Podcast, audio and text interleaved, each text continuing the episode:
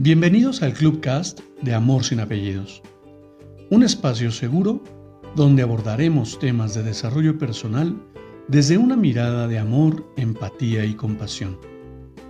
Conoce mi concepto de amor sin apellidos y brinda amor sin expectativas.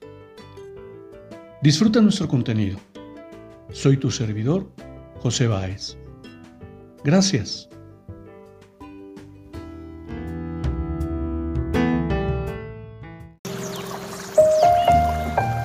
Hola, ¿qué tal? ¿Cómo estás?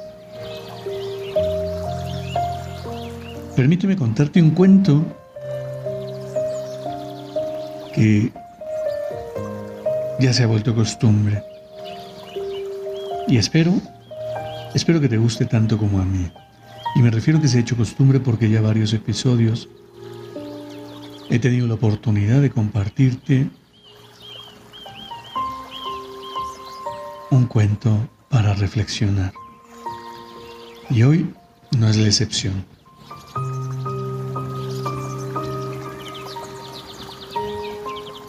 Y este cuento de los gemelos, de los gemelos opuestos, wow, ya lo vas a ver. Comienzo. Un relato de autor desconocido cuenta que un hombre acaudalado tenía dos hijos, dos hijos gemelos de signo contrario. Desde el mismo día en que nacieron, eran tan diferentes que nadie podía creer que fueran hermanos. De ellos, uno era muy pesimista y siempre estaba triste, mientras que el otro era un optimista incorregible y siempre reía. A punto ya de cumplir 18 años, el padre quiso regalarles algo especial y su, y su mejor amigo le aconsejó. Deberías hacer un regalo que compense sus diferencias de ánimo. Al pesimista, dale un obsequio impresionante y al optimista algo que no valga para nada. Aunque era una idea un poco extravagante, el padre decidió seguir el consejo de su amigo. La mañana de su cumpleaños, pidió a sus dos hijos que salieran con él al jardín. Los gemelos se sorprendieron al ver dos bultos, cubiertos cada uno, cada uno de ellos con una manta. Uno era enorme y el otro pequeño. El pesimista retiró la, la manta de su regalo y descubrió una potente moto japonesa. Al verla, rompió a llorar. Su padre no entendía nada. Me la regalas porque quieres que me mate. El optimista trató de consolar a su hermano, pero era inútil.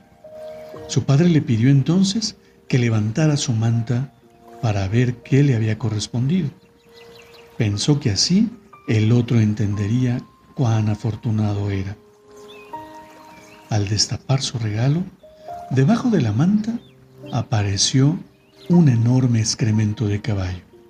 El chico empezó a aplaudir muy feliz, dando saltos de entusiasmo.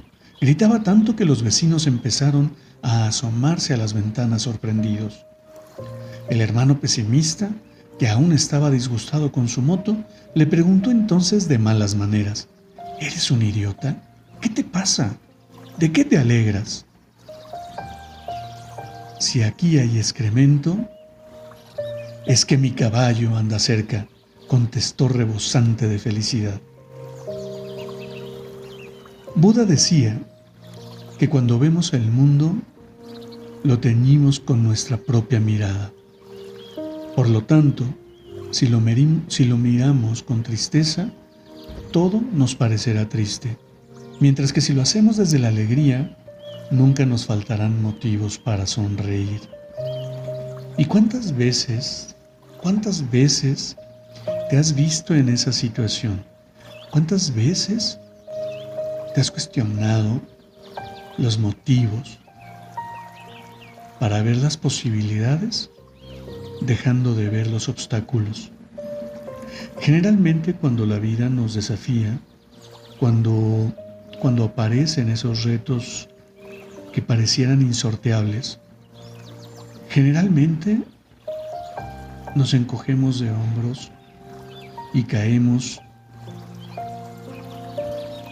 en ese, en ese sentimiento de desesperación, de tristeza, de agobio.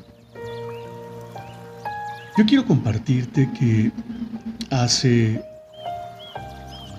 pues en virtud del tiempo que llevo viviendo esta experiencia, hace poco tiempo que, he podido observar las posibilidades que me representa cada desafío. Inclusive, en estas últimas semanas he repetido la frase que aún perdiendo, salgo ganando. Porque he decidido observar no desde, desde un positivismo tóxico cada situación, no, observarla desde, desde ese optimismo, reconociendo Cada situación que me representa un reto es una oportunidad de aprender algo nuevo. Cuando he sentido que he perdido algo, al mirar la posibilidad del aprendizaje que me vino a brindar, es que he recuperado las ganas de vivir, he recuperado las ganas de seguir adelante y de jamás, de jamás rendirme. La vida nos pone retos para desafiar nuestra integridad, para desafiar nuestra entereza, para desafiar todo aquello que creemos como una verdad absoluta. Y yo te comparto que en algún momento de mi vida yo veía personas que que caían no en desgracia, sino en un reto desafiante de, perder todo lo material que habían, que habían conseguido. Y yo, de manera muy arrogante y soberbia, decía yo jamás voy a permitir llegar a ese nivel, porque yo soy diferente, porque yo soy, oh, yo soy todopoderoso. Y mira, y mira qué lecciones la vida me ha llevado a comenzar, a recomenzar y a reconstruirme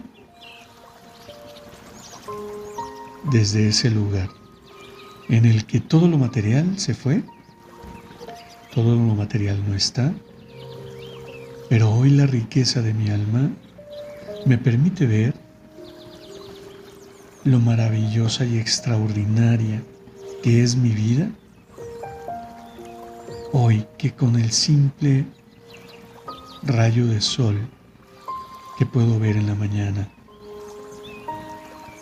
con ese aroma de café recién recién preparado, con esa caricia de mis seres queridos,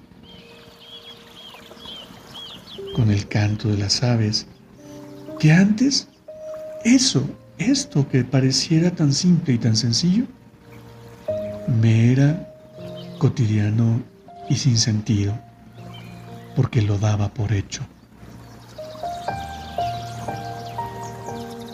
Hoy la plenitud y la paz que me da cada aprendizaje,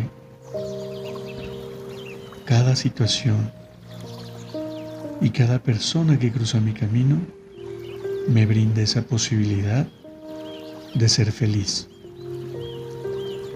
y más que ser feliz, vivir en bienestar, en plenitud y en armonía con mi entorno. No lo sé. Te invito a que reflexiones la historia y si lo eliges, me puedas compartir a dónde, a dónde te lleva a reflexionar. Te abrazo con amor en la distancia Y me despido como siempre lo hago. Brinda amor sin expectativas. Crea magia en tu entorno y hagamos de este mundo un mejor lugar para vivir. Gracias por tu atenta escucha y te espero en la próxima.